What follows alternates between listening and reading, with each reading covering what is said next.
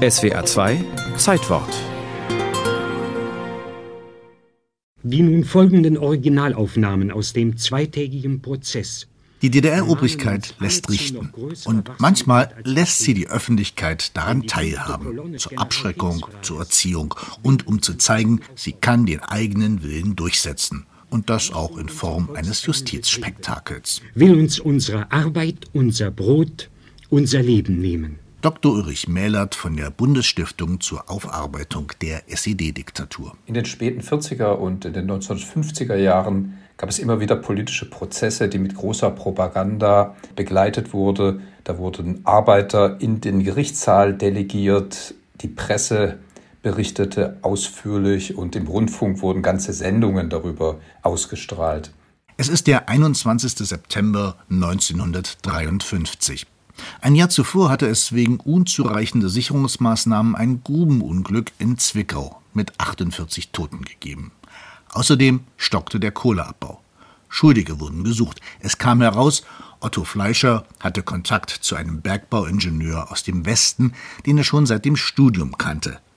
Der allerdings war gleichzeitig Agent der Organisation Gehlen, dem Vorläufer des Bundesnachrichtendienstes. Die Gespräche der beiden über Probleme des Bergbaus interpretierte die Staatssicherheit als Geheimnisverrat, der zu einem Plan der absichtsvollen Schädigung des Bergbaus der DDR führen sollte. Es sind dann erschienen die Angeklagten Fleischer. Sie heißen mit Vornamen Otto, Beruf zuletzt Professor der Bergkunde, ja? Wenige Monate zuvor hatten Arbeiter der DDR gegen Normenerhöhungen und die Regierung demonstriert. In der Folge wurden die Proteste, die nur mühevoll mit sowjetischen Panzern niedergeschlagen worden waren, umgedeutet. Faschistische Kräfte, vor allem aus dem Westen, hätten die braven DDR-Bürger aufgestachelt. Und überhaupt, wer Feind der DDR ist, der muss ein faschistischer Scherge sein. Deshalb ist gleich der amerikanische und deutsche Imperialismus mit auf der Anklagebank, wie der Ankläger erklärt. Mithilfe von Spionen, Schädlingen, Saboteuren und anderen Vaterlandsverrätern beabsichtigen sie, die Imperialisten, die politische und wirtschaftliche Macht der Deutschen Demokratischen Republik zu zersetzen und zu untergraben. Ernst Melzheimer, der erste Generalstaatsanwalt der DDR. Er neigt zu theatralischen Auftritten und menschenverachtender Sprache. Und er fordert harte Strafen. An DDR-Gerichten gehörte er zu den wenigen, die die Nazizeit gut überstanden hatten. Er hatte die treue Medaille des Führers zweiter Klasse erhalten und war noch 1944 zum Reichsgerichtsrat nominiert worden.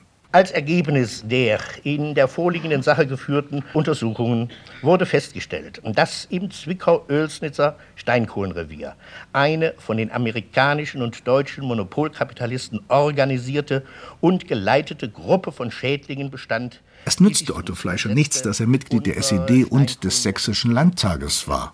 Er wurde verurteilt. 15 Jahre Zuchthaus. Einige der Schauprozesse der 1950er Jahre endeten mit anderen Urteilen, ebenfalls beantragt von Ernst Melzheimer. Die Todesstrafe! Die Todesstrafe! Die Todesstrafe! In den 1970er und 1980er Jahren passten solche Prozesse nicht mehr ins Bild der DDR.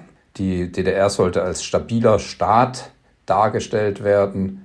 Klassenfeinde lebten im Westen, in der DDR selbst hätte man eine entwickelte sozialistische Gesellschaft. Und insofern hatte man auch streng darauf geachtet, den Anschein politischer Prozesse nach Möglichkeit zu vermeiden. Otto Fleischer wurde 1961 aus der Haft entlassen und posthum 1991 rehabilitiert.